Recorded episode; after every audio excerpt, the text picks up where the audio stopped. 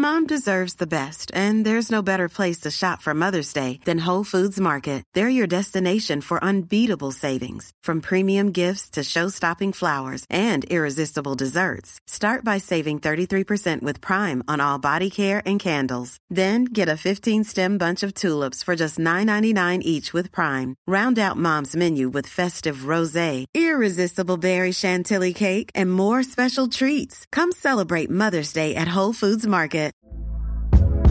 Hey there, it's Michelle Norris. I'm host of a podcast called Your Mama's Kitchen. When I travel, I'm usually looking for a way to find a taste of home when I'm not at home. And one of the things I love to do when I am at home is entertain. And Airbnb allows me to do that. When I was in California recently, I rented a house that had a great kitchen. And when we were sitting around the table, we were all thinking, we're in someone else's house. Someone could be in all of our homes as well. If you have a home, but you're not always at home, you have an Airbnb. Your home might be worth more than you think. Find out how much at airbnb.com/slash host. Hey, it's Danny Pellegrino from Everything Iconic. Ready to upgrade your style game without blowing your budget? Check out Quince. They've got all the good stuff shirts and polos, activewear, and fine leather goods, all at 50 to 80% less than other high end brands. And the best part? They're all about safe, ethical, and responsible manufacturing. Get that luxury vibe without the luxury price tag. Hit up quince.com slash upgrade for free shipping and 365 day returns on your next order. That's quince.com slash upgrade.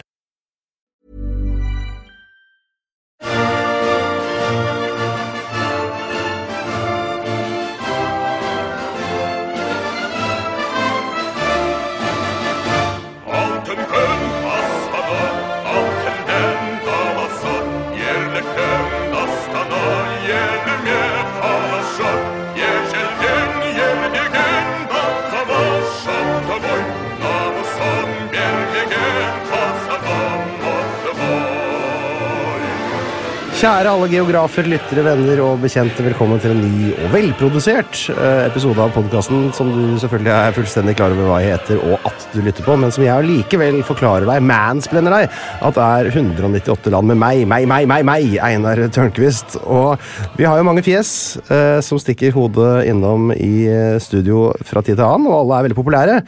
Allikevel så er det en som nok stikker av med premien som mest populær gjest, og det er selvfølgelig globetrotter, forfatter, podkast-gjestelegende Erika Fatland. Velkommen tilbake hit atter en gang. Tusen takk. Syns det var dårlig formulert å si det var mange fjes som stikker hodet inn. Det kommer jeg ikke til å tenke på før nå. For det var noe rart med det. Vi bare går videre, vi. Søren at du skulle være forfatter, akkurat du, da. Det var jo som vanlig en litt sånn tight fit, som de sier, å få deg eh, inn i studio her. eh, For du har jo vært og reist igjen. Og hvor lenge og uh, hvor til har du dratt? Jeg har vært borte siden begynnelsen av januar. Og nå er det altså 21. mars. Ja, eh, og nå har jeg begynt på en ny bok. eh, Har Og da vaklet jeg veldig lenge mellom to ideer, og det ene var å dra inn i Russland. Nå er jeg veldig glad for at det oh, ikke ble noe av akkurat nå. Eh, Og det andre var det portugisiske imperiet, som jeg da endte med. Eh, Så nå har jeg vært i Portugal og eh, Ceuta. Denne lille enklaven i eh, Marokko. Oh, ja, der, ja! Som tilhører eh, Spania, men som opprinnelig var portugisisk. Nettopp. Altså, jeg har vært på Kapp Verde og Mhm. Guinea-Bissau og eh, Ghana, hvor både portugiserne og Danmark-Norge hadde slavefort. Mm. Og så kom jeg nå direkte hjem fra Sao Tomé og Prinsippet. Fy fader. altså Sao Tomé-prinsippet. Det er altså sånn reisehellig gral. Det skal vi også lage en episode om. Det, er, det må være det landet færrest i verden har et forhold til, tenker jeg. Ja, men de burde ha det. Det er et fantastisk eh, sted. Så hvis du syns det er litt langt å dra til Tahiti, dra til Sao Tomé i stedet. Det er det, Kaller ikke for Afrikas Galapagos? Nei, det Ja. var Mauritius, det, kanskje. Men uansett, det er virkelig lusofone greier. Det går det an å si. Absolutt. Åh, det er, Vi forklarer ikke det ordet noe videre, vel det? Vi lar det Vi tar det i neste episode. Ja, vi kan gjøre det. For i dag så skal det ikke være særlig lusofont. Eh, Det skal dreie seg om eh, Kasakhstan. Ja. Kasakhstan sto på agenda. Jeg snakka med deg for et par måneder siden, og da var det jo ingenting i verden som føltes mer aktuelt enn Kasakhstan. Eh, Så har det allikevel kommet nå til noen andre forhenværende sovjetstater som kanskje har blitt enda litt mer aktuelle, da. Ja, Men vi holder oss eh, til Kasakhstan. Vi må ikke glemme Kasakhstan. Eh, Nei. Og eh, jeg tenker Kasakhstan eh, er jo egentlig ganske relevant oppi det hele. Ikke sant? er de balanserer eh, mellom å være seg selv og å ha et veldig, veldig, veldig godt forhold til eh, naboene i nord, slik at de ikke blir sinte. For når de blir sinte i Moskva, da blir de veldig sinte. Det har vi jo sett nå. Og det har vi også sett eh, at eh, folk i Moskva noen gang har vel kanskje eh, ikke Har vel ikke akkurat skjemt bort kasakhstanerne med goder og velvilje. Hvis vi går tilbake til 20- og 30-tallet og sånn. Nei, Kasakhstan var nok et av de landene, eller sovjetrepublikkene, som led mest eh, under eh, sovjetimperiet. Og særlig på 20-30-tallet. Eh, Kasakhstan ble en eh, russisk koloni, eller havnet under russisk overherredømme på 1700- og 1800-tallet. Det var et av de første landene i Sentral-Asia som ble russisk dominert. Ja. Eh, Men da skjedde det ikke så veldig mye. De opprettet noen byer og noe fort, da skulle ha litt skatter og sånn, men de blanda seg ikke så veldig mye opp i hvordan folket der levde. Nei. Og de var nomader. Nesten alle sammen. Og sånne hjorter og sånn, er det ikke det? Ja, så de bodde i hjorter og red rundt på hester, og hesten øh, Eller mennesket temmet antagelig hesten i øh, Kasakhstan Ja, de for mange tusen år siden. Så de har veldig veldig, veldig lange hestetradisjoner, og har da tradisjonelt i hundrevis av år levd som øh, nomader. Men ja. så ble det russiske imperiet til Sovjetunionen, eh, og da plutselig skulle jo alt forandres, og alt skulle bli ensartet og likt over hele imperiet. Og det skulle bli slutt på dette sånn ineffektive, gammeldagse nomadegreiene. Nå skulle alle bo på kollektivgårder, og det skulle være kommunistisk eh, og rasjonelt og effektivt. I løpet av noen få år så ble alle nomadene tvangsbosatt. Mm. bo på kollektivgårder og drive med jordbruk på en måte de aldri hadde drevet med jordbruk for, så dette kunne de jo ikke. Eh, og så er det jo også det at jorden i Kasakhstan ikke sånn veldig egnet for jordbruk. Det er jo en grunn til at folk der levde som nomader og flytta Ja, ja. rundt. Sikkert dette endte med en forferdelig hungersnød, hvor eh, i løpet av få år så døde en million kasakker av eh, sult, som er en eh, fjerdedel av den kasakhiske befolkningen. Dette var på 30-tallet, var det ikke det? Ja, begynnelsen av 30-tallet. For når var det Vi skal sikkert gå dypere inn i det etterpå, men når var det Stalin begynte å For det var noe sånn eh, Hva heter det, jomfruland eller ny Ja, det kommer senere. Jomfruelig jord og det greiene der. Det er på 50-tallet. Det er på 50-tallet, ja. Ja, altså, de hadde, ikke, de hadde ikke gitt opp eh, Kasakhstan som kornkammer, eh, selv om det gikk fryktelig galt på 30-tallet. De prøvde på ny frisk igjen på 50-tallet. Mm. Men ved siden av eh, Ukraina, så er da Kasakhstan det landet som ble hardest rammet av hungersnød på eh, 30-tallet under kollektiviseringen.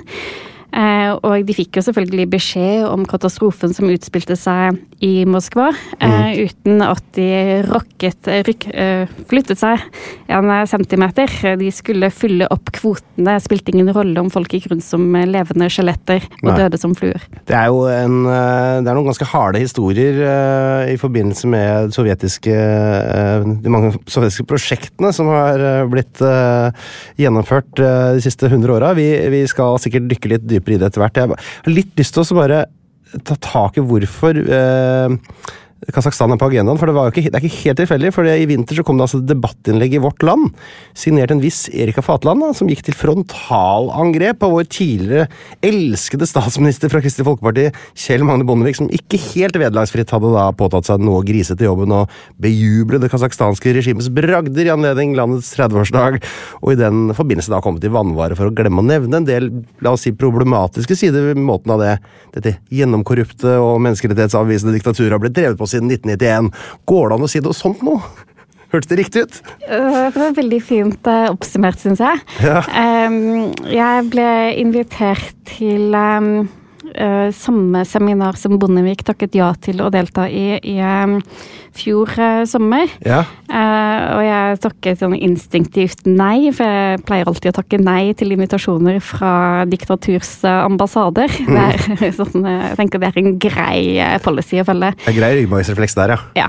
Eh, Bondevik eh, har tydeligvis en litt annen policy på dette. Ja. Eh, og basert på dette innlegget som han da holdt eh, i anledning dette 30-årsjubileet, eh, så skrev han denne kronikken som kom på trykk trykke i Dagbladet, var det vel. Eh, Dagbladet eh, trykket jo også litt eh, senere i fjor et sånn nydelig reklamebilag. Et helt sånt lite ekstranummer med bare reklame om Kasakhstan. Har ikke de også trykket noe sånn greier for Nord-Korea sånn på 70-tallet? Sånn, gjorde de ikke det? Jo, jo, de trykket jo sånn de trykket jo alle talene Det til ikke bare puppeklipp, skjønner du. Det er masse annet der til òg. Kim Il-sung i in extenso.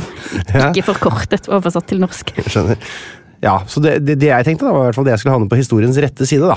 Og yes, invitere deg i stedet for våre noe mer lettsmurte forhenværende regjeringssjef. Og så vet vi jo ikke hva han tar i honorar. ikke sant? Jeg er så snill at jeg stiller opp gratis. Eh, Jeg prøvde å få ut av Bondevik eh, hva han fikk i honorar, så jeg spurte ham på Twitter eh, flere ganger. Som Mhm. Ja. jeg kan ikke bare si hva du fikk betalt for han understreket jo gang på gang Ja. at han ikke fikk noe sånn veldig imponerende honorar. Helt vanlig frilanshonorar. Okay. Og jeg lurer så veldig på hva dette vanlige frilanshonoraret er. Men uh, Det er veldig vanskelig å oversette fra Tengi, vet du. Den valutaen der borte. ja, noe med inflasjon og sånt, så Ja, det er ikke så lett å holde styr på. Du, eh, vi, eh, vi droppa Bondevik denne gangen, så vi hopper over eh, halvsannhets- og skjønnmalingsboksen, og hopper heller til faktaboksen. Altın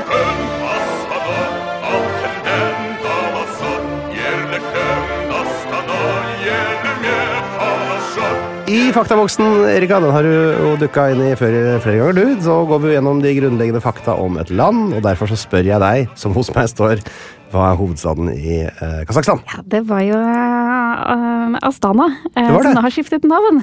Eh, så nå heter det Nursultan til ære for eh, Kasakhstans første president, eh, Nursultan Nazarbayev. Tenk det, den fikk altså Det var vel en slags avskjedsgave fra den påtroppende presidenten, var det sånn det var? Ja, første dag på jobb. Det aller første han gjorde, Ja. det var å skifte navn på hovedstaden fra Astana til eh, Nursultan. Eh, det, da jeg var i Kasakhstan, det het jo fremdeles Astana, da var det veldig mye spekulasjoner i om at, eh, at den het Astana. Astana betyr jo bare hovedstad, og at den bare het det fordi den skulle skifte navn. Men han syntes vel kanskje det ble litt ubeskjedent eh, å bestemme dette selv. Selvsagt. Så han ventet til han gikk av. Tror du det var en av grunnene til at han gikk av? At nå, hvis ikke jeg går an, så kommer den byen her aldri til å skifte navn til mitt fornavn? Jeg har tenkt tanken. Eh, og så vedtok han noe annet også. Det var at i hver eneste by så skal de ha en eh, Nursultan Nazarbayev-gate. Åh, Det er vakkert, da. Herregud, så søtt. Det er superkoselig å ha det, uansett hvor man reiser. Så Du kan også sammenligne det med om at da Jonas Gahr Støre troppet på eh, tronen her i Norge, for det er jo den tronen de sitter på, så hadde han da døpt om Oslo til Erna. Det hadde vært det tilsvarende. Og at alle hadde fått en Jonas Gahr Støre-gate. Det er jo en litt sånn vakker tanke, men siden Erna er fra Bergen, så tenker jeg kanskje vi heller skulle skiftet navn for Bergen. Ja, det er sant. Men er eh, Nur Sultan Nazarbayev fra Astana, da? Eh, godt spørsmål. Ja, Der ser du. ja, det hadde ikke tenkt igjennom.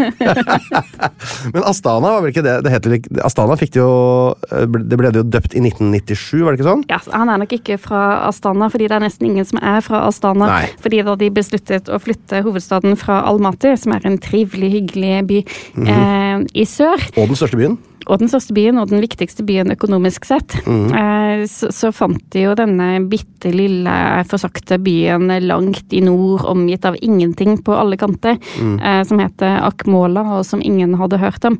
Eh, og der, der skulle den nye hovedstaden ligge. Eh, og det praktiske med at det ikke lå noe der, var jo at da kunne man jo liksom, lage en helt by, ny by helt fra scratch. Eh, og da gjorde Nazarbayev det som eh, Oslo kommune burde ha gjort da de skulle bygge et nytt eh, nasjonalmuseum. De bare ringte Norman Foster og sa liksom Hello, yeah. Foster. This is Kazakhstan. We have lots of gas and oil. Yes, yes, will you come and uh, be an architect? Altså, for de som ikke kjenner han, det er en veldig berømt uh, En av de mest berømte moderne britiske arkitektene. Ja. Uh, og han, han sammen med Nazarbayev har jo på en måte designet denne nye hovedstaden, så det er masse fancy eh, bygninger der for dem som liker liksom, den stilen, da. Ja, den stilen, ja. Den, altså, han har jo avstedkommet noen helt sånn vanvittige bygninger. Det er vel også noe av det, det som kalles for verdens største telt, eller hva det kalles for noe. Det er sånn, hva, hva er det for noe? Det er en sånn enorm bygning. Ja, Shatir Khan heter det Ja. vel. Eller Khan Shatir, nå ble jeg litt usikker. Eh, Men det er et sånn kjempestort glasstelt. Ja. Eh, hvor de har alt mulig inni der. De har svømmebasseng, de har en kunstig strand. Ja, det må man jo ha. Eh, og så har de kjempestort kjøpesenter og kinoer og ja, alt, du, alt du trenger, på en måte, I samme telt. i samme telt. Og der holder det noe sånn behagelige noen og 20 graders temperatur. Mhm. Eh, slik at du på en måte bare går inn dørene der, og så behøver du ikke gå ut igjen. Og det er litt praktisk, fordi eh, Nursultan, eh, denne Jeg prøver å øve meg på Ja. å si dette nye navnet. Eh, har jo et veldig ubehagelig klima. Så i hvert fall ikke klima som gjorde at de flytta hovedstaden dit. Eh, Om sommeren så blir det 40 varmegrader, mm. og om vinteren blir det ofte 40 minusgrader. Så det er bare um, Du kan jo skifte mellom sommer og vinter, er det noe problem? da? Det er bare Ulan Bator som eh, har kaldere vintre eh, Ja. av hovedsteden i verden. Ja, ikke sant? For det, altså, det er jo på en måte i samme sånn belte av verden i midten av dette enorme asiatiske slettelandet der, da. Ja, der ligger Kasakhstans eh, hovedstad. God tur. God tur. Uh, det er, er det ikke også kjent som Selinograd? Det har jeg også lest et eller annet sted. Ja, eh, jeg tror Selinograd var det russiske navnet, og Akmola det kasakhstanske navnet. Eh, Og så ble det Astana, og nå altså Nursultan. Så kjært barn har mange navn. Men det er jo veldig gøy for oss som driver og konkurrerer i å kunne navn på flest hovedsteder, at de skifter navn litt innimellom, så vi kan komme og hovere og si nei, det er ikke Astana som er hovedstad i Kasakhstan, det er Nur-Sultan. Ok, og øh, den er altså flytta fra Almaty, som var største by. Tredje største by, det er vel For Astana er, Unnskyld, Nur-Sultan er jo da nest største by, og så er det da Er det Shymkent? Jeg tror kanskje det er ja. Tredje? Eh, Som ligger i sør, som er en veldig eh, kasakhisk-dominert eh, by. Ja. Ikke så langt fra eh, grensa til Eller ikke så langt fra Usbekistan. Og det er vel ofte noe av motivasjonen for å flytte De vil gjerne ha hovedsendet litt langt unna eh, grensene, ofte, føler jeg, i litt sånn eh, paranoide strøk. Er litt langt unna folk, Ja. eh, mistenker jeg i dette tilfellet. Og så er jeg litt langt unna grensene. Eh, for jeg husker da jeg skulle besøke eh, Astana het det da, mm. første gang. Eh, så var sjåføren min, eh, en ung taxisjåfør, han var kjempenervøs. Så før vi kunne kjøre inn i byen, eh, så måtte vi innom et bilvaskeri, slik at bilen som hadde litt sånn eh, bulker på panser og sånt, i alle fall skulle være gullende ren. For han mente Ja. det økte sjansen for å slippe inn. Eh, og vi slapp inn eh, uten problemer, men det var visst ingen eh, selvfølge. Eh, og nå under, da det var disse protestene pågikk i januar, eh, så var det stille og rolig i Nur-Sultan. Jeg tenker at det er en by hvor ikke hvem som helst får bo, og ikke hvem som helst slipper inn. Nei, og de, de protestene skal vi selvfølgelig komme tilbake til etterpå. Men det, det minner meg jo litt om det, altså i Turkmenistan også, vi har jo vært der selvfølgelig begge to. Der det var ikke mye skitne biler som kjørte rundt i, i Ashkabat, i hvert fall. Nei, eh, hvis du kjører rundt med skitten bil i Ashkabat, så får du jo bot eh, øyeblikkelig. Og det gjelder ikke bare i Ashkabat, det gjelder alle byer og tettsteder i eh, Turkmenistan. Du må ha gullende ren bil. Utrolig upraktisk i et uh, ørkenland. Utrolig upraktisk. Sånn du alltid skal, vet, Når bilene kommer ned fra påskefjellet, må de være reine. Jeg husker en gang måtte vi stoppe ved en elv og vaske bilen for hånd, for det var ikke noe bilvaskeri i nærheten. Men ellers er det veldig mye bilvaskerier i Turkmenistan, da. Det er dit man skal, Hvis man skal dit for å starte business, så er det innenfor bilvask man bør starte. da. Um, men en annen grunn til at de, de, de flytta hovedstaden antagelig, i tillegg til at her kunne Nazarbayev bare slå seg løs masse plass til å bygge fancy bygninger, Ja. eh, var at um, eh, Almaty ligger da i sør. Mm. Hans oppga selv grunnen at eh, de ville ha en hovedstad som lå liksom mer sentralt i landet. Nå Ja. ligger Astana eller Nord-Sultan ganske langt nord. Eh, og det er kanskje også litt av hensikten, fordi Kasakhstan er det landet i verden som har lengst grense mot Russland. Det er vel også verdens nest lengste grense mellom to land, Helt riktig. etter USA og Canada. Ja. Hæ? Men da går vi videre til innbyggertall, kolon. Altså, vi, kommer til, vi kommer til å sitte her så lenge, Erika. Altså, jeg har satt én ting. Hovedstad jeg tatt, snakka sikkert i 20 minutter. Innbyggertall. Det blir trippelepisode, dette. Ja, det blir fort det, da. Eh, Hva jeg skrev sovjetisk Sovjetistan, så lå det vel rundt 17 millioner, og nå er det vel rundt 19. Ja, det er helt riktig. 62.-plass. 19 millioner ifølge den siste sensusen, da, som eh, skal da beregne seg fram til eh, hva den er nå, 21.3.2022. Eh, hvilke hvilke eh, land grenser så eh, vår venn Kasakhstan til? De grenser jo til eh, Russland, Mhm. først og fremst, vil jeg si. Ja, absolutt. Eh, Og så grenser de til Kina, Ja, og til Kirgisistan Ja. og Usbekistan. ja og en til. Er det en til? Ja. Hvilken da? Vet du, Der er du helt på linje med Store norske leksikon, eh, som heller ikke husker eh, eller kunne se på kartet at det grenser til Turkmenistan. Også. Ja, selvfølgelig. Det, det burde jeg faktisk husket, for jeg krysset jo pinadø grensa fra Turkmenistan til Kasakhstan. Men se, og legg merke til hvor grundig jeg går til verks. for På Store norske leksikon så står ikke Turkmenistan oppført. Men jeg sjekka Nå skjønner jo alle hvor jeg har min kunnskap Ja, ikke sant? så det er, eh, men sånn kan det skje når man bruker den nest beste kilden til fakta i Norge, nemlig Store norske leksikon. Det er jo mye bedre å høre hver på meg. Er Kasakhstan større eller mindre enn Norge? Det er mye større enn Norge. Det er verdens niende største land. Det er helt vanvittig stort. Ja. Eh, Og veldig, veldig flott og veldig monotont. Flott og monotont. Flatt og Og monotont. flatt, ja. Ikke flott. Stryk flott. Det skal ikke med i denne podkasten. Er altså over sju ganger så stort som Norge. Det er 2 725 000 kvadratkilometer. Og da er det jo bare Russland, Canada, Kina, USA, Brasil, Australia, India og Argentina som er større. Så helt riktig, altså verdens niende største land. Og verdens eh, største muslimske land. Ja. Ikke innbyggertall, riktignok, men i eh, kvadratkilometer. Ja. Så er det, det, er, det er også et av de landene hvor eh, det er mest plass til muslimene. Vi har god plass. Styresett. Det er jo på en måte Her må man jo være litt raus, da. Ja, så papiret så er det vel eh, en eh, republikk. Ja, da. Presidentstyrt republikk. I praksis er det vel eh, noe mer i linje av et godt gammeldags diktatur. Ja, vi har ikke hatt frie valg noen gang, så det grenser i alle fall stygt mot diktatur. Det er nesten en litt flytende grense der, vil jeg si. Ja, for, eh, Siste gang Nazarbayev ble gjenvalgt, før han gikk av i 2019, da vant han valget med imponerende 97,7 og da nærmer vi oss nordkoreanske standarder. Eh, demonym i Kasakhstan. Hva kalles en person fra Kasakhstan? Eh, Han kalles vel kasakhstaner? Ja, Enkelt greit. En kasakhstaner, eller, eller kasakhstansk, da, i den formen. Valuta. Tenge? Tenge, som deles opp i 100 Kan du den? Nei, hva var den igjen? Det trenger man ikke å gjøre som regel. Da burde det begynner det å bli billig. Eh, tyn skrives i hvert fall. Vet ikke om det er 100 tyn? tyn. Jeg var ikke så mye borti tyn. Det er 60 tenger på ei krone, så vi er egentlig nesten nede på et øre der allerede. Så vi trenger vel ikke å dele opp det ytterligere i 100, i 100 for, å, for å gjennomføre handler her til lands, i hvert fall. Hva koster en halvliter på byen i Kasakhstan i snitt? Jeg har, jeg har funnet slingringsmonn, eh, altså basert på billigste og dyreste byene, da. Nei, det var et godt spørsmål. Takk. Jeg er fornøyd med det sjøl. Du har kanskje svaret også, da? Du kan få slenge slingringsmonn ni kroner, for det er ni kroner skilnad mellom den dyreste og den billigste byen. Eh, Sånn 15 kroner? Å, det er den aller dyreste! Det Det er den er, dyreste. Nur Sultans dyreste pils. eh, Det er helt riktig, med fire kroner nedover da lista der. Så det er ganske rimelig.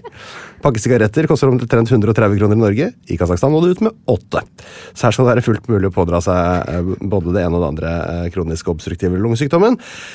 Høyeste fjell!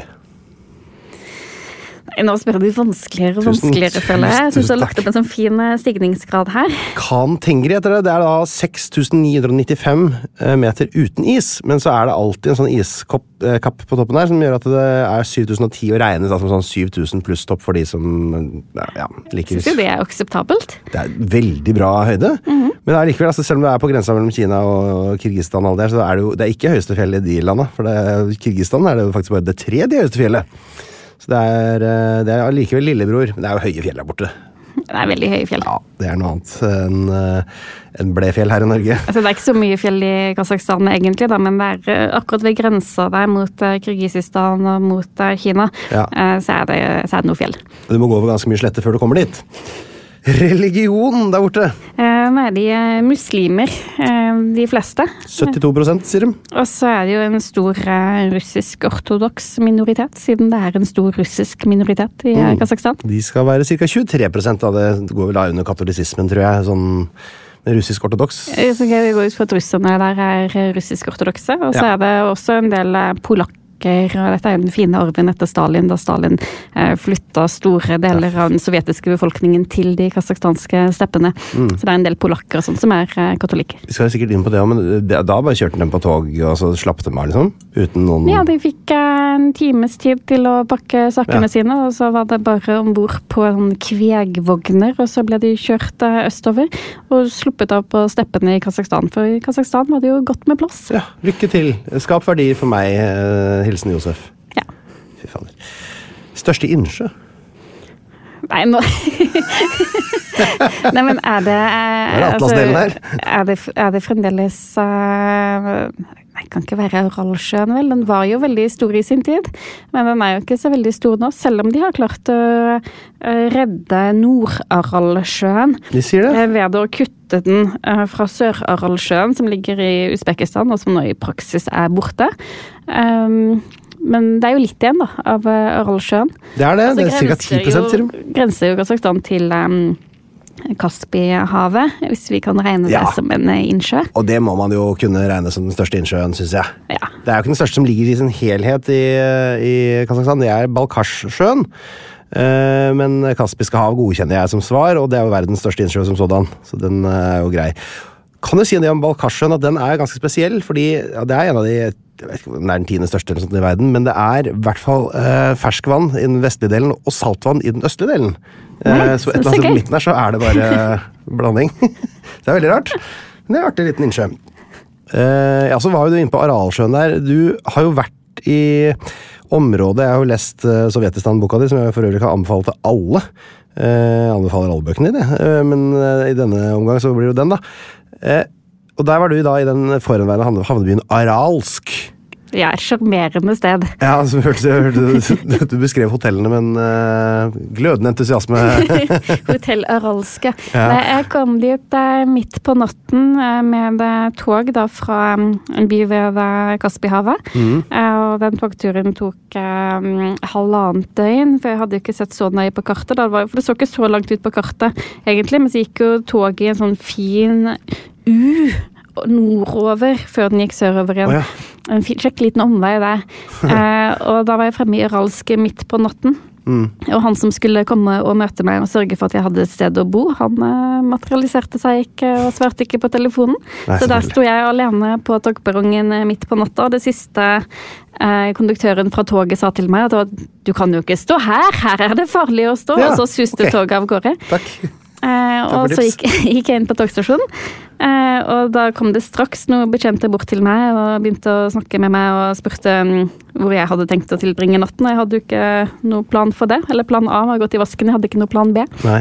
Eh, og da tok de meg inn til venteværelset der det satt to utlendinger til og ventet på at solen skulle stå opp. Eh, og så ba de meg om å snakke med dem siden de ikke kunne engelsk, og spurte hvor de skulle. Nei, de, de bare skulle vente til, til morgenen. Og så sa de nei, det går ikke. Vi har ordnet hotell til dere. Dere skal til hotell Aralsk. Og da, da jeg fortalte dette til disse to utlendingene, så så jeg hvordan de bleknet, for de hadde jo tydeligvis vært på hotell Aralsk før. Men her var det ingen bønn. Taxien var allerede klar. Vi skulle til hotell Aralsk. Eh, og det hotellet var sikkert veldig fint en gang på 60-tallet. Ja. Og jeg mistenker at de har ikke støvsuget så mye som et teppe der siden den Å, gang. fy av meg. Ja, det var var maten og sånn, da? Jeg spiste ikke mat der, jeg. Ja. Jeg rømte så fort, eh, fort jeg kunne derifra. Nettopp. Og dette er jo da, da i forbindelse med Aralsk, altså, som da var en, en havneby. Eh, men hvor Eller var Er det short, fortsatt sjø helt inn til Aralsk? Eller Nei, man må kjøre ganske langt før Ja. man eh, kommer til eh, sjøen nå. Eh, Den, eh, det er ikke i gangavstand, eh, for å si det sånn. Nei. Slik at Aralsk var jo en blomstrende sovjetisk by med Mm. masse fiske, og de eksporterte fisk, og det er fiskefabrikker og sånn. Mm. Og nå står det mm, båter der, men det er jo ikke noe vann der, så båtene står der og ruster. Rustne skip, Og så ligger det bare masse flosker og sprøytespisser i gatene. Så det er virkelig et sånn tragisk sted som alle som har mulighet til det, har nok reist derfra for lengst. Men de, de har jo faktisk klart å redde denne nordlige Aralsjøen, Mm. og målet er vel at den kanskje skal komme tilbake til Aralsk eh, en gang, altså helt inn til byen. Ja, å ja. Eh, sikkert alt håp er jo ikke ute for Aralsk. Nei, for det har jo fortsatt den geometriske en måte, eller topografien som skal til for å holde vann. Det har de jo ikke endra. Nei, nei, nei, så de bare venter nå på at vannet sakte, men sikkert skal eh, komme tilbake. De har tettet igjen noen av kanalene og Å, ja. sånt, fordi det man gjorde i sovjettiden Ja, hvorfor ble det borte? Spørre om Det Det var jo en, en, eh, var det verdens fjerde største innsjø, tror jeg. Ja. 68 000 kvadratkilometer. Det er nå under 10 igjen av det. det. Vannet er forduftet. Ja, Hva skjedde? eh, og det var med viten og vilje. Det var planen at det skulle gå slik. Eh, fordi i Sovjetunionen så hadde man jo ambisjon om at man skulle være selvforsynt med alt. Ja. Også bomull. Eh, Og det fant man ut at det kan man jo produsere i Sentral-Asia. Der er det varmt nok. Og så er det jo det problemet da at eh, bomull trenger veldig mye vann. Det er ikke veldig mye vann i Sentral-Asia. Men sant, i Sovjetunionen så hadde man jo en løsning på alt.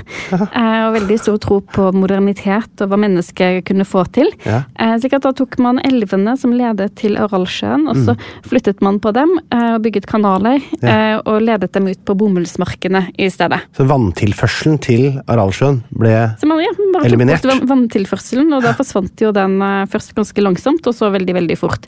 Eh, men dette tok man med knustende ro i eh, Moskva, Ja. og man holdt både Aralsk og de andre fiskebyene ved sjøen i live ved at man da bare begynte å sende frossenfisk til fabrikkene fra Murmansk.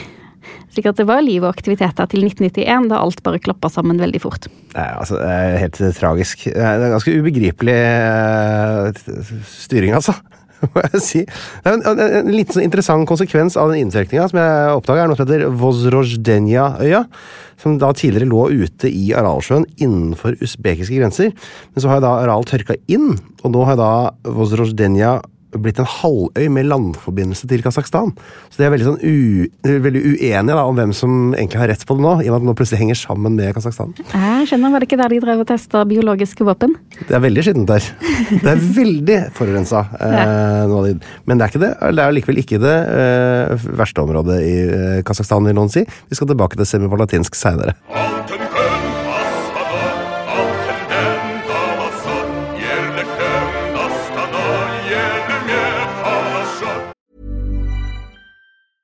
Mom deserves the best, and there's no better place to shop for Mother's Day than Whole Foods Market. They're your destination for unbeatable savings, from premium gifts to show-stopping flowers and irresistible desserts. Start by saving 33% with Prime on all body care and candles. Then get a 15-stem bunch of tulips for just $9.99 each with Prime. Round out Mom's menu with festive rosé, irresistible berry chantilly cake, and more special treats. Come celebrate Mother's Day at Whole Foods Market. Hey there, it's Michelle Norris. I'm host of a podcast called Your Mama's Kitchen. When I travel, I'm usually looking for a way to find a taste of home when I'm not at home. And one of the things I love to do when I am at home is entertain. And Airbnb allows me to do that. When I was in California recently, I rented a house that had a great kitchen. And when we were sitting around the table, we're all thinking, we're in someone else's house. Someone could be in all of our homes as well. If you have a home, but you're not always at home, you have an Airbnb. Your home might be worth more than you think.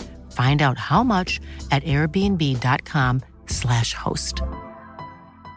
Hey, it's Paige DeSorbo from Giggly Squad. High quality fashion without the price tag. Say hello to Quince.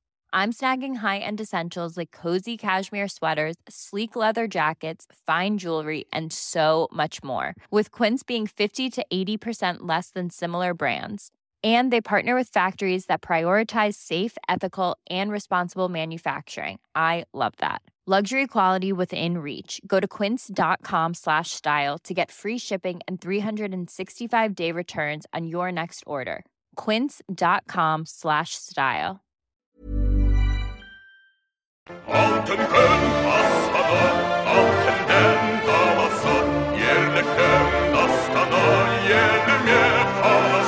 Vi må snakke om kasakhstanerne, hvem de er, eller kasakhene, da, eh, og hvordan de ble sånn. Eh, For vi er jo da i et land her med 67% kasakker, 20% russere, så vidt jeg kan se, og så er resten da sammensatt av type bekere, uigurer, tsjetsjenere, ukrainere, tartarer og polakker. Eh, altså ikke den mest melaninrike befolkninga du finner, hvis det er lov å, å, å påpeke. Eh, hva kommer det at eh, av at befolkninga er så sammensatt av så mange eh, folkegrupper. Hvordan er det dette her eh, skjedde? Og du har jo vært inne på det. Ja, nei, det, det kan vi jo takke Stalin for. Mm. Eh, Takk, bor Stalin. Ja, eh, det bor under 100 forskjellige etnisiteter og nasjonaliteter i eh, Kasakhstan. Ja. Og på 30-tallet og 40-tallet eh, så mente Stalin at veldig mange nasjonaliteter var eh, fiender av folket. Altså ikke bare enkeltindivider, men hele nasjonaliteter. Krim-tatarer, eh, Volga-tyskerne, eh, som hadde bodd ved Volga, eh, flere hundre tusen.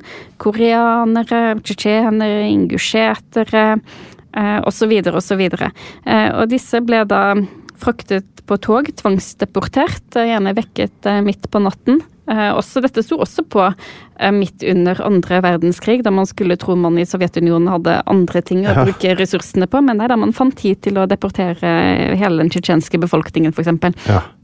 Og så sendte man dem da på eh, stoppfulle tog, eh, og sendte dem til eh, Usbekistan, og særlig til eh, Kasakhstan, hvor det var som vi har vært inne på, er godt med plass. Og så ble de bare dumpa da et eller annet sted på steppene der eh, sør for eh, dagens hovedstad. Mm. uten, uten varme klær, uten mat, uten noen ting. Og så skulle de klare seg selv. Det er helt vilt. Og hvis de klarte seg, så ble de gjennom mange år også da motarbeidet av staten. fordi selv om de var blitt deportert og man skulle tenke at eh, nå eh, hvis, de, hvis de nå klarte seg, så skulle de få leve i fred. Nei, de var stemplet som fiender av eh, staten. Så hvis det sto tsjetsjener f.eks. i passet ditt, det sto nasjonaliteten til alle i passet deres, eh, så kunne du bare glemme å få en god jobb eller bli medlem av kommunistpartiet. Nettopp. Alle dører var stengt til evig tid, eller i alle fall frem til Stalin døde. Ok, og um, disse kulakkene, da, hva, hva var det for noe greier? Eh, Det var alle som ble stempla som rike. Ja. Eh, Dette begynte man jo med på 20-tallet, da man skulle gjøre landet kommunistisk og fint. Mm. Så alle som eh, hadde litt mange husdyr, f.eks. alle nomadene som hadde litt mange sauer, eh, ble stempla som kulakker, eh, kulakker. Og da mm.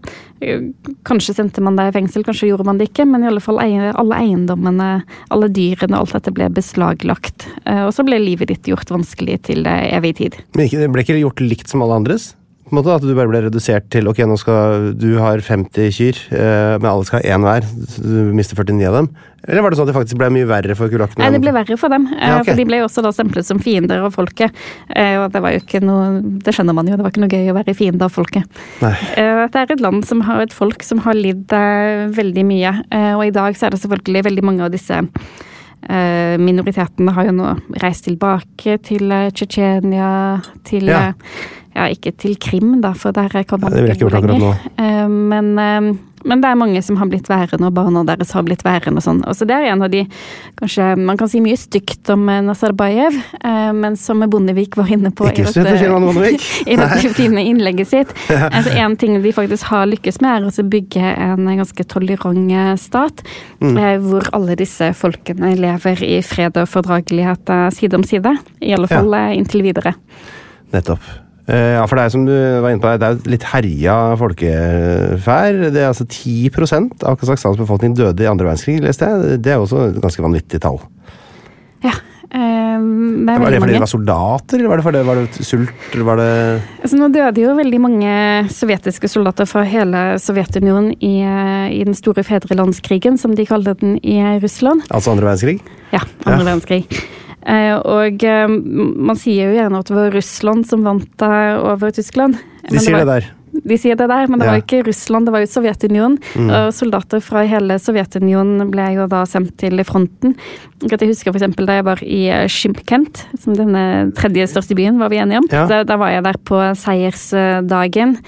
Eh, 8. mai, eh, og da møtte jeg en eh, krigsveteran, eh, kjempegammel, sammensunken mann som gikk rundt med alle medaljene sine. Og han snakket ikke et ord russisk. Jeg er helt sikker på at da han ble sendt til fronten eh, under krigen, så hadde ikke han Han hadde ikke gjort på skole, kunne ikke lese og skrive, hadde ikke aldri hørt om Europa eller Tyskland. Men han var i Berlin i eh, 1945. Ja. Så du Eh, snakka med han? Jeg snakka med ham, og Oi. 300 000 eh, kasakhstanere døde under andre verdenskrig, altså av soldater. Mm. Og så døde ytterligere 350 000, mener man, av sult og sykdommer i Kasakhstan. Dægen. Ja, det er jo Ja. Eh, Vi har et lytterspørsmål Altså, jeg har en egen spalte som heter Lytterspørsmål, som kommer eh, etter hvert. Men jeg har et spørsmål som jeg synes passer fint nå, fra Olav Lisæter. Han lurer på Han spør kan Erika snakke litt om Jomfruland-prosjektet til Sovjetunionen, der Sovjetunionen skulle bli verdens største kornprodusent. Er områdene som ble dyrket opp, varig ødelagt? Det lurer altså Olav på her. Ja, det var mange gode spørsmål i ett. Ja, Ja, da Stalin eh, døde og eh, Khrusjtsjov eh, tok over ledelsen. 50. ledelsen ved Stalin døde i 53. 53, ja. eh, Og Jomfrulandskampanjen begynte vel noen år etterpå. Ja. Men vi er på 50-tallet. Mm. Khrusjtsjov eh, han hadde ikke lært så mye av sultkatastrofen på eh, 30-tallet. Han hadde vel bare kikket på kartet, tenker jeg. Sett oi, masse land. ja se her. Flatt. Jo! Her er det potensial, ikke sant? Ja. Hvorfor har ingen tatt tak i dette? Nei. Eh, Så han eh, bare besluttet sånn sentralt at eh, eh, Kasakhstan skal bli Sovjetunionens eh, kornkammer. De Ja. hadde jo allerede Ukraina, men nå skulle de få ett eh, til. To kammer. Eh, og da satte han i gang dette som da blir kalt eh, jomfrulandskampanjene, slik at dette kasakhstanske jomfruelige landet skulle nå dyrkes opp og eh, bli eh, et produktivt eh, tilskudd til eh, Sovjetunionen. Bare min, da er du også inne på dette området hvor vi om hvor det er 40 varmegrader om sommeren og 40 kuldegrader om vinteren. Var det vi ble enige om der? Ja, jeg mistenker at Khrusjtsjov ikke så så nøye på det, at han bare så på kartet og så masse land, masse land. Her er skal, vi, her skal det dyrkes. ja.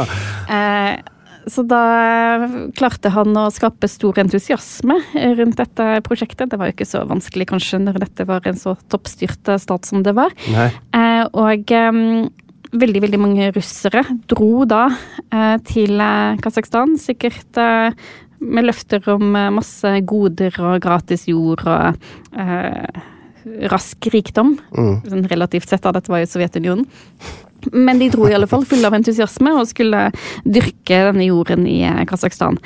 Um, det gikk veldig dårlig. Ja. Eh, Det er jo en grunn til at denne jorden ikke hadde vært dyrket tidligere, og som vi var innom at de kasakkene i alle år hadde levd som nomader, fordi jorden i Kasakhstan som ser tilsynelatende veldig fruktbar og fin ut, men den er ganske tørr. eh, Og ikke så veldig, går ikke så veldig dypt. Eh, Slik at dette prosjektet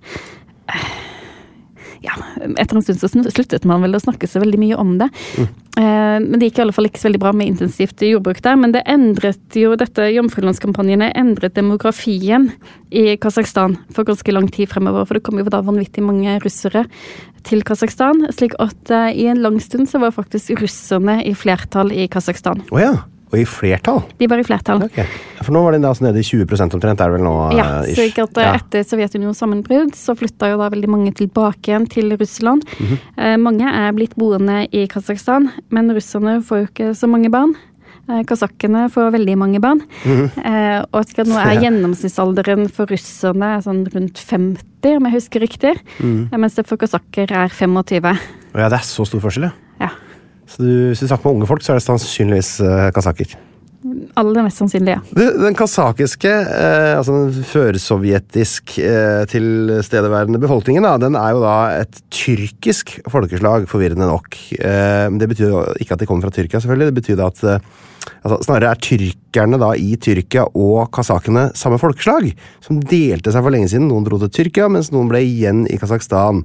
Og ble rundpult av mongolene såpass kraftig at de rett og slett eh, fikk et mye mer sånn østasiatisk eh, utseende. Eh, og derfor så kan du ha kasakhiske folk som ser ut som kinesere, men er muslimer og snakker russisk. Er det riktig oppsummert av meg? Det er for en veldig fin oppsummering, syns jeg. Det er tyrkisk folkeslag. Altså, jeg alltid syntes det er så forvirrende. Men det er også samme med Tur Turkmenistan kommer fra det, da, sikkert. Ja, eh, og de snakker jo altså både kasakhstansk eller kasakisk og kirgisisk og turkmensk. Eh, og usbekisk er jo tyrkiske språk. Ja.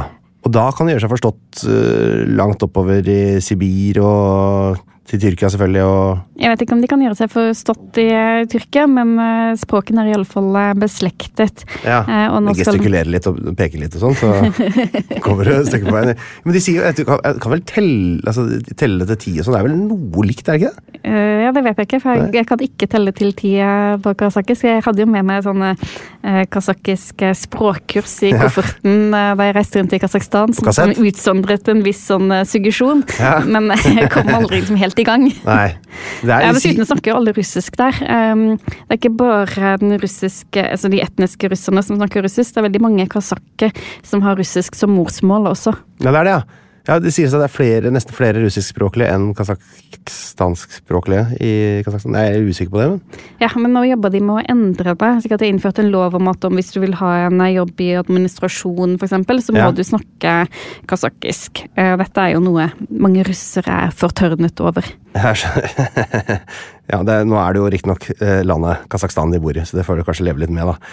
Eh, og så bruker de da i utgangspunktet det kyrilliske alfabet, eh, men så er det sånn at hvis man er diktator, så kan man eh, for eksempel hete Nursultan Nazarbayev, da, som eh, nå har gått av, men han kunne jo da eksempel si at nei, veit dere hva, nå skifter vi alfabet eh, fra en dag til en annen, og det gjorde de da i 2017 til det da latinske alfabet. Veit du åssen det fungerer? Ja, det er en eh, glidende overgang her. Ja. Eh, Slik at det er vel i 2025 eller 2030, men jeg husker riktig at dette skal være helt gjennomført og ferdig, så de har begynt på prosessen. Eh, Det er de egentlig har- en forferdelig prosess. Jeg bare ser for meg at de skulle begynt å gjøre det til kyrilliske Norge. Det er en forferdelig prosess, oh, og eh, jeg vet da de presenterte dette, disse nye stavereglene for hvordan man skulle skrive eh, kasakhstansk, eller kasakhisk, Ja. eh, så var det mange som lo og syntes dette var veldig upraktisk, og det er veldig mye sånne diakritiske tegn. Diakritiske? Jeg er sikker sånn Hva betyr det? Aldri hørt ordet før. Det- er Ikke så vanskelig, da. Sånn tegn som man har på bokstavene. Ordsak. Eh, Men tross alt da, så skal det jo sies at prosessen i Kasakhstan har vært bedre ledet enn den f.eks. var i Turkmenistan. For da Ja. bestemte Turkmenbashi seg for at man skulle gå fra kyrillisk til det latinske alfabetet så å si over natten. Så ganske tidlig på 90-tallet så bare bytta man alfabet. eh, Med det resultat at man i skolene i flere år ikke hadde noen lærebøker. For man hadde jo ikke rukket å trykke nye bøker med det latinske alfabetet. Man bare kasta de gamle, og så sto man der. Så det er altså en generasjon da, som på en måte ikke fikk liksom gått ordentlig på skolen. Ja, og lærerne, når de endelig fikk disse nye lærebøkene, så kunne jo ikke de lese alfabetet, for det hadde jo ikke de fått opplæring i, så det var en katastrofe. Det er, altså, det er så mye Beklager ordet, men det er så mye tomsinger som leder land. Altså, jeg blir helt, er helt sjokkert innimellom hvor dårlig det går an å styre så store grupper mennesker. Det er helt det er fascinerende. Det er, jo, det er jo faktisk, vi skal gi Bondevik rett i, dette er jo bedre enn Turkmenistan, da. Ja, altså det fine med Sentral-Asia, at man kan liksom alltid peke på Turkmenistan, og så kan man si at det er verre der. Ja, Det sier vi her i podkasten 198 land, så hvis den kasakiske ambassade kan sende litt penger, så er vi veldig lykkelige for det. Tusen hjertelig takk. Kan dette her med eh, kyrillisk alfabet, at skal- gå til det latinske, kan det- være noe med å liksom fjerne seg fra Russland? Eh, er det noe der? Eh, definitivt. Ønsker de liksom å, å, bli sett på som noe annet enn Russland? Ja. Eh, vi har jo siden 1991 jobbet ganske hardt med å liksom, definere hva vil det si å være kasakhstaner, hva er eh, Kasakhstan? For de sto jo der plutselig i 1991 med et helt eget land som på papiret aldri hadde funnes før, iallfall i den formen, som en moderne nasjonalstat. Ja, da måtte de jo ja, finne ut da, hva- er Kasakhstan. Og det er jo et eh, stort spørsmål. Um, nå var jo Kasakhstan frem til 2019 som veldig tett forbundet med eh, Nursultan Nazarbayev, da. Mm. kan man si. Men jeg tenker også, Det er altså så stort som nasjonsbyggingprosjekt, så kommer det én film som heter Borat, og liksom bare ødelegger alt. Ja, som er filmet i Romania eller Moldova. Um, men de prøver jo ikke bare å fjerne seg fra Russland, altså fjerne seg litt sånn forsiktig, slik at ikke Moskva skal bli ergerlige på dem, naturlig nok. Med denne lange grensen og den tynne, lille befolkningen, så gjelder det jo å holde uh, vennskapsbåndene varme. Eh, Men de prøver jo også å ta avstand fra sine naboer. Eh, Så det har vært planer og vil jeg si, drømmer om å skifte navn, ikke bare på hovedstaden, men også på hele landet. Fra Kasakhstan til Kasak-Eli. Ja, det, det er belastende med staden, selvfølgelig. Ja, ikke sant? Og de mente at eh, da ville kanskje man kunne tiltrekke seg flere investorer og sånt, hvis man fjernet denne belastende stan-endelsen. Så er det Hva betyr Eli, da? det, det blir akkurat det samme som stan, som er persisk, og som betyr sted eller land. Men okay. det er den kasakhiske versjonen. Ja. Eh, Men det er ikke blitt gjennomført, fordi det er veldig komplisert er å, å skifte navn på et land. Alle internettdomener og alt må jo da endres. ja. Så det, det er dyrt, da. Og hvem har vel ikke vært inne på en .kz-side det i det siste? Det er klart det er alle de store nettsidene er jo der. Det er jo, ehm, det er jo da ca. to tredels muslimsk i dette landet, men altså Nazarbayev han ville da ha en sekulær stat. Så han har da tatt en rekke grep for å kontrollere religiøse miljøer. da, og Det gjør at Kasakhstans grunnlov ikke egentlig yter islam noen sånn forhøya status, selv om folk eh, egentlig vil det. Du- Er det. Det er ikke sånn at man merker at man er i muslimsk land, kanskje, på like sterk måte som man ville merka f.eks. i Afghanistan, nå som Taliban har tatt over. Nei, det, det kan ikke sammenlignes med eh, Afghanistan. Eh, Og slik er det egentlig i store deler av eh, disse Stan-landene. Ja. som er hvor befolkningen er muslimsk, men de bærer jo preg av at de i 70 år var en del av det ateistiske Sovjetunionen, eh, hvor man da konsekvent gjorde om alle kirker og gudshus og moskeer til bordtennishus og, og staller og lagre og sånn. Eh, slik at da eh, forsvant veldig mye av eh, det som hadde vært den opprinnelige religionen. Da var det jo også nomader i Kasakhstan, så de eh, hadde jo sånn tradisjonelt fulgt en ganske sånn moderat eh, form for eh, islam. Og så har man da i 1991, samtidig som man skulle finne ut hva Kasakhstan var, så skulle man jo da også finne ut ok, hva er vår form for islam. Og da sto jo selvfølgelig mange av disse rike statene i Midtøsten klar til å eh, ta imot eh, studenter som ville lære mer om eh, islam. Eh, til å sponse bygging av store moskeer mm. osv.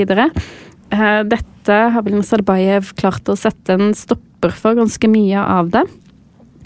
Eh, og har jobbet for å utvikle en mer sånn moderat, tolerant eh, form for eh, islam. Slik at når du reiser rundt i Kasakhstan, ser du veldig få kvinner i hijab, f.eks. Er det liksom er det, er det, Vil du si det er, en, det er religionsfrihet som sådan? Hvis du, du kan gjøre hva du vil, sånn mer eller mindre? Ja, nå, nå er jo ikke Nå er man ikke like fri, så like fri på noen måte som i Norge. uh, men uh, Det er alltid veldig sånn terrorparanoide borti der. Eh, føler jeg i Sentral-Asia. Er det liksom Er det noe de For at jeg, vet, Turkmen Bashi var det vel Nei, eller var det uh, Berdi Mahmedov som ville stoppe Altså, han nekta liksom Han ville dekonstruere islam for å hindre terror eller noe, var det ikke noe sånt? da? Ja, Dette har man jo vært redd for i hele Sentral-Asia. Ja. eh, At man skal få radikal eh, islam Ja. eh, inspirert av eh, Afghanistan. Eh, at man, eh, all, altså Disse lederne har ikke vært enige om noe som helst seg imellom, egentlig, bortsett fra kampen mot eh, eh, radikal islam. Der er de på samme lag. Der er de på linje. Men ikke radikal kristendom eller radikal bahai. Jeg vet ikke om Jehovas vitner og sånt er så veldig populære i eh, Kanskje Kasakhstan. det er det. Men, men det har man i alle fall prøvd å unngå. Ja. Nå var det vel ganske mange fra Kasakhstan som reiste for å bli med i IS, men ikke veldig mange flere enn i Frankrike, eksempel. eh, Sånn. Eller Fredrikstad. Det var Eller Fredrikstad. god, Altså, god så dette var, ble jo et internasjonalt eh, fenomen. Det, eh, det er nok teori her. Vi må komme med litt i praksis. Jeg vil vite åssen er det der, da?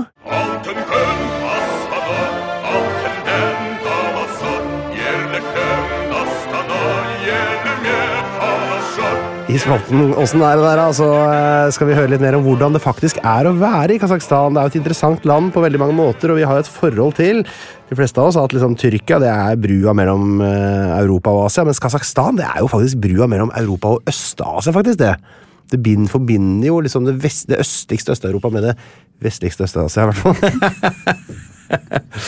Eh, at Vi kan jo begynne med hvor stort dette her er, for landet er jo så enormt at ifølge Google Maps jeg det, så tar det altså like lang tid å kjøre fra vest til øst på bilveien der, som det tar å kjøre fra Oslo til Bagdad. Som jo sier noe om eh, avstanden her. Er det, er det stor forskjell på kulturen og folka i de forskjellige delene av landet? Det må det jo nesten være. Ja, eh, også fordi det bor så mange forskjellige folkeslag eh, i eh, Kasakhstan. Um, Har de sånn vestlendinger der som er sånn sure og gjerrige, og østlendinger som er sånn uh, jålete og Åssen er det? Åssen funker det? Da var det om vestlendingene nå igjen? Kan du gjenta det? Sure og gjerrige. og selvgode. Østlendinger er veldig smarte og intelligente og kule. Jeg tror vi dropper den neste episoden, jeg. Eh, russerne, de Ja. bor eh, gjerne i nord og nær den russiske grensen. Eh, slik at når man reiser i de områdene, så er man i en ganske sånn russisk-dominerte sfære. Mm. og støter rett som det er på russere som eh, lengter tilbake til den tiden da, da Russland bestemte alt. Det russiske imperiets eh, storhetsdager. Eh, hvis man reiser rundt f.eks. i Shymkent, eh, som er kasakhisk dominert, så er stemningen veldig sånn sentralasiatisk, litt kaotisk. um, Store markeder og Store markeder, eh, gulltenner og- hesteløp. eh, Ja. De holder jo på med denne eh, Nå har jeg glemt navnet. Kopkar heter det vel. Som har fine møter over hele Sentral-Asia. Er det med geita? Ja, den med geita som skal opp i sånt mål. Så de, Ja, sånn funker det. Kan ikke du forklare? For det er en sånn idrett som jeg på en måte synes Den hadde ikke, på det er vanskelig å innføre i Norge nå. hei, hei, jeg har en idrett her, skal vi prøve denne? Jeg prøvde å skjønne reglene jeg så på. Det tar veldig lang tid, da, i timevis, og til slutt gikk publikum. De orka ikke å se til de var ferdige, men spillerne fortsatte. Eh, Og det er masse ruttere som driver og rir rundt, og så har de en sånn eh, geiteskrott. Hva mener vi altså, Det er en geit Ja, det som er er en død. død geit. Det kan også være en hode, saueskrott, tror jeg. Som de da eh, Det gjelder å få tak i denne geita, og så slåss de om denne geita og prøver å rive den ut av eh, hendene på den som Fra måtte ha tak i den, fra hesteryggen. Eh, Og så gjelder det, så har de to mål i hver sin ende, som kan være noe bildekk eller noe sånt, som du skal få da denne geiteskrotten oppi. Og da får, du, da får du poeng. Det er jo herlig altså, Det er jo altså, De må jo ta litt av skylda for den Borat-filmen sjøl. når det er en idrett de driver med. For det er jo helt på grensa av hva jeg kan håndtere. Så de, altså, de kjemper om eh, å pælme en, en geiteskrott ned noe bildekk fra hesterygg. Den er grei. Ja. Åssen Og så hadde har de også en annen eh, eh, sport, kusilku, eh, som er jentejakt. Eh, Ja. Hvor eh, det er også for hesteridning. Altså dette er jo et rutterfolk. Ja. Eh, de er veldig glad i alt som har med hest å gjøre. De spiser hester, de drikker hestemelk, og de rir på hest. Spiser og drikker hest. Eh, og kusilku eh, så på et sånt løp. Da får jenta hun får et eh, lite forsprang, og så skal gutten som kommer bak på hesterygg, prøve å ta henne igjen. Mhm. Og hvis han får til det, så vinner han kanskje et lite kyss. Og hvis han ikke får det til, eh, så pisker altså jenta ham. Altså hun har en pisk, så hun pisker ham helt bokstavelig tilbake igjen til målstreken. Ja, er det sånn at hun kan liksom kjempe han eh, Hvis han nærmer seg, så kan hun liksom gjøre motstand og prøve å holde han unna? Ja, ja. Ja. Eh, og så eh, dette løpet hvor jeg så, eh, så vant jenta. Eh, og da tror jeg de hadde liksom planlagt to forskjellige premier i tilfelle gutten vant eller jenta vant, for jenta vant en støvsuger. Selvfølgelig. Og gutten hadde sikkert vunnet en sånn slagdrill eller noe sånt. det er herlig.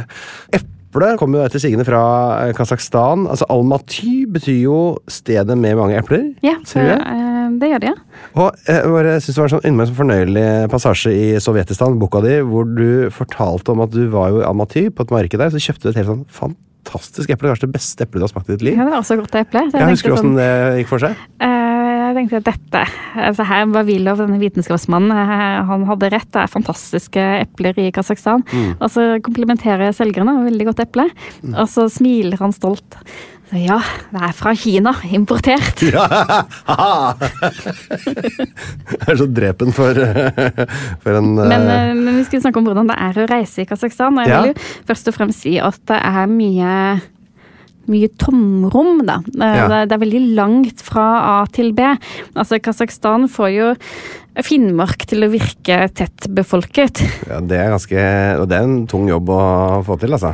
Ja, altså jeg husker eh, liksom, togturer. Når jeg tenker på Kasakhstan, så tenker jeg på endeløse togturer hvor du står og kikker ut av vinduet, og landskapet er helt likt fra den ene dagen til den neste, og det føles som du ikke rikker deg av eh, flekken. Så hvis du er glad i sånne store, åpne landskaper, Ja. så er Kasakhstan stedet. Er det skog der, eller er, det, er alt sånn eh, steppelandskap? Det er mest steppelandskap. Det er litt skog i randsonene Ja. og ved grensen, men eh, det er dominert av eh, steppe. Er det vakkert, eller er det sånn, litt sånn forsøpla? Eller sånn som du ofte ser for deg, at det er masse sånne gamle ledninger og rustne Nei, det, det ser egentlig mest ubebodd ut Ja, da, det. over store deler av landet, men det er jo så gigantisk. Eh, så det er med sånne store, øde stepper hvor du ser en eller annen rovfugl som sirkler over steppen. Ja. Ja, Jakt etter Ikke et sted du har lyst til å gå av toget. Nei, ikke sant? Som noen da ble pressa til på, for mange år siden, stakkar. Eh, så, så øh, hvordan er bilveien? Altså? Eller er det, er det Man reiser med tog stort sett, eller er det Man kan reise med tog, man kan reise med eh, innenriksfly. eh, Man kan reise med bil. Eh, Veistandarden er som eh, overalt i eh, tidligere Sovjet eh, varierende. Ja. Det har jeg jo vært borti. Jeg har, eh, fikk faktisk en ordentlig ekte sånn Donald-kule i huet en gang. Jeg satt eh, på bussen i Usbekistan, tror jeg. Og det, altså, det plutselig du sitter helt bakerst i bussen her, litt sånn 30 år gammel buss, og så finner en av de ordentlig gode fartshøla de har i veien der, da skyter man i taket. Det er, Men så, så er Kasakhstan er ikke noe, det er ikke noe budsjettdestinasjon. Det er dyrt der. Ja. Ehm, det er jo den rikeste av de tidligere eh, sovjetstatene i Sentral-Asia. De har Mm. masse gull og gass og olje og andre eh, verdifulle mineraler. Bomull òg, da, kanskje? Bare Ikke så mye bomull nå lenger, tror Nei, vannet er borte. Men, eh, men mye mineraler. Ja. Det er et eh, rikt land. Staten er rik. Eh, jeg prisene er høye i eh, Astana, unnskyld, mm. Sultan, Nur-Sultan. ja. Så er det er dyrere enn i Oslo. Det er det, altså. Ja. Men er det eh, standarden og sånn eh, Det må jo være relativt nybygd mye av det? da? Er det, er det litt sånn Oslo Plaza-aktig? Altså, ja, altså, Nur-Sultan er jo en sånn eh, modernistisk drøm, hvis det er Ja. slike drømmer man har. Eh, ellers er det veldig mye den s- gamle sovjetbyggene som står igjen, som i Almaty for eksempel, eh, som ble helt eh, ødelagt i et eh, ja, det Stryk det, for nå ble jeg litt usikker på hvordan det ble ødelagt. ja, nei, det, da, da dropper vi det. Sikkert en pandemi. Men eh, er det en Vil du si at eh, er eh, Almaty er det en mer ven, menneskevennlig by? Altså at den har vokst seg til gjennom menneskenes bevegelser? Der hvor på en måte Nur-Sultan har bare blitt konstruert? Ja, eh, Almaty jeg synes det er en veldig hyggelig by. Det en sånn kosmopolitisk eh, Ja, ja. by. Mye sovjetbygg, da. Ja, ja. Eh, men det, Kul da. det kan man jo leve med. Det er litt lange gå Eh, men det er god stemning. Så nesten alle utlendingene i, i Kasakhstan bor der. Alle diplomatene ønsker å bo der. Det er ikke så mange som har lyst til å bo i Nur-Sultan, egentlig. Nei. Det er mye triveligere i Almaty. Men når man drar på restauranter, jeg regner med at det finnes restauranter i forskjellige klasser der, eh, og så vet jeg jo at veldig mye av dietten i, i Kasakhstan er jo hestebasert. Er det, er det liksom også å finne innover i storbyene, eller er, det, er de liksom litt mer sånn kontinentale, at det er ikke så mye hest, det er liksom det er litt sånn Så ikke så nøye på hestekjøttmenyene noe sted hvor jeg var. Gjorde ikke det? Eh, Så jeg holdt meg til pizza og spagetti og russisk, eh, russisk mat og pannekaker. Men er det ikke en ekstremt kjøttfull eh, diett i disse sentralasiatiske landene? Må jo være veldig vanskelig for deg å komme deg gjennom Eller det er jo mye salat òg, da, faktisk. Men det voldsomt mye kjøtt, da. Eh, Veldig mye kjøtt. Eh, Og de syns jo jeg er litt karka, da, som ikke Ja. spiser kjøtt eh, helt frivillig. Jeg fikk jo mye sånn bekymringsspørsmål. Liksom, men, men liksom, hvordan går det med blodverdiene dine? Og, Ja. For det går superbra med deres. og jeg måtte jo love at hvis jeg noen gang ble gravid, så måtte jeg jo i hvert fall spise kjøtt, da. Det er klart. fikk være grenser. For Barnet vil ha blod og sener. Det må det ha. Men de har jo da, det, altså nasjonalretten er jo eh, beshbarmak, som er nudler med hest. Som jeg syns er litt spennende. Og så hørte jeg også at hest er såpass sånn bærende proteinkilde i det kasakhstanske kjøkken at eh, da det var OL i London i 2012, så hadde jo selvfølgelig Kasakhstan også en olympisk delegasjon, og de måtte da trygle om å få lov til å ha med seg hestekjøtt, som de kunne da spise under OL, så de fikk den næringa de trengte for å kunne konkurrere. Ja, det er dedikert. Det er, altså, det er meget dedikert. Men det er jo, altså, det er jo hestekjøtt å kjøpe i Norge òg. Du kan kjøpe hest, eh, hestemelk kan du få tak i. ja. Ja. Ikke på Narvesen, kanskje, men Nei, jeg husker vi fikk inn en og annen hest eh, på slakteriet. Stakkar. Ja, Endte opp i fårepølsa. ja. Men du, apropos deilig hest. eh, Kasakhstans, eh, Kasakhstans nasjonaldrikk, eller i hvert fall tradisjonelle drikk, kumis, tror jeg det heter. Det kalles jo ofte for melkesjampanje, og lages da naturligvis av gjæret hestemelk. Som eh, ikke kjøttspisende, så er det, jeg ikke, er du kumisdrikkende? Ja, og da jeg kom jo første gang til Kasakhstan rett fra um, eh, Turkmenistan. Ja. Og der er nasjonaldrikken um, chal, eh, som, som man da ikke røyker, men drikker. eh, som er gjæret kamelmelk. Mm, bedre og bedre. Eh, og der tar de gjæringen veldig alvorlig, så den prosessen foregår i ett års tid. um, Ja, og er etter å ha blitt utsatt for denne drikken, så syntes jeg kummus var helt fantastisk. Eh, De gjærer den forholdsvis kort tid, og den smaker som friskt, litt salt, bitte litt alkoholholdig. Er det noe yoghurtaktig over det, eller er det Eller er det tynnere? Nei, tynnere enn yoghurt. Ja, du skal drikke det, ja. Men eh, så ja. Sprudler den? Nei, det sprudler ikke, men den er litt fermentert, da. Slik Ja. at man kjenner liksom at det bruser litt alkohol nedi der. Jeg syntes ordet melkesjampanje var så utrolig motbydelig. jeg skjønner selvfølgelig at dette her eh, neppe kan eh, samles eh, og klippes ned til én episode, Erika. Jeg håper du har eh, mot og styrke til å holde til to episoder med meg. Men har vi noensinne klart å holde oss innenfor én episode? Men du er jo bare i de aller aller flotteste landa. Når vi skal ta den der mye av prinsippet, så tror jeg vi skal klare det på én. Det burde vi klare. Men, eh, Kanskje litt kort ennå. Men eh, Kasakhstan det blir to episoder, så vi får ses igjen neste uke, tror jeg. Da ses vi. Plan B. Mom deserves the best, and there's no better place to shop for Mother's Day than Whole Foods Market. They're your destination for unbeatable savings, from premium gifts to show-stopping flowers and irresistible desserts. Start by saving 33% with Prime on all body care and candles. Then get a 15-stem bunch of tulips for just $9.99 each with Prime. Round out Mom's menu with festive rosé, irresistible berry chantilly cake, and more special treats. Come celebrate Mother's Day at Whole Foods Market. A lot can happen in the next three years. Like a chatbot may be your new best friend. But what won't change? Needing health insurance. United Healthcare Tri Term Medical Plans are available for these changing times. Underwritten by Golden Rule Insurance Company, they offer budget friendly, flexible coverage for people who are in between jobs or missed open enrollment. The plans last nearly three years in some states, with access to a nationwide network of doctors and hospitals. So, for whatever tomorrow brings, United Healthcare Tri Term Medical Plans may be for you. Learn more at uh1.com. Planning for your next trip? Elevate your travel style with Quince. Quince has all the jet setting essentials you'll want for your next getaway, like European linen, premium luggage options, buttery soft Italian leather bags, and so much more. And is all priced at 50 to 80% less than similar brands. Plus, Quince only works with factories that use safe and ethical manufacturing practices. Pack your bags with high-quality essentials you'll be wearing for vacations to come with Quince. Go to quince.com slash pack for free shipping and 365-day returns. Pst, det er meg, Einar Tørnquist her, han fra 198 land. Nå har jeg lagd en 198 land-app, hvor du kan eh, surre rundt på forskjellige kart og lære masse om forskjellige land, og du kan ordne og fikse, men det er også en hel haug med quizer, hvor du kan teste deg sjøl mot resten av Norges befolkning. Du kommer inn på topplister, sånn kan du se hvordan du gjør det i geografiquiz, pluss at det kommer en daglig utfordring. Dagens utfordring kan du teste deg sjøl. Vet du hva, det her er en utrolig bra geografi-app. Relativt uh, lol eh, pakke. Prøv en sånn sju dagers gratis greie. Hvis du liker den, så kan du betale litt under ei krone om dagen, så har den for life.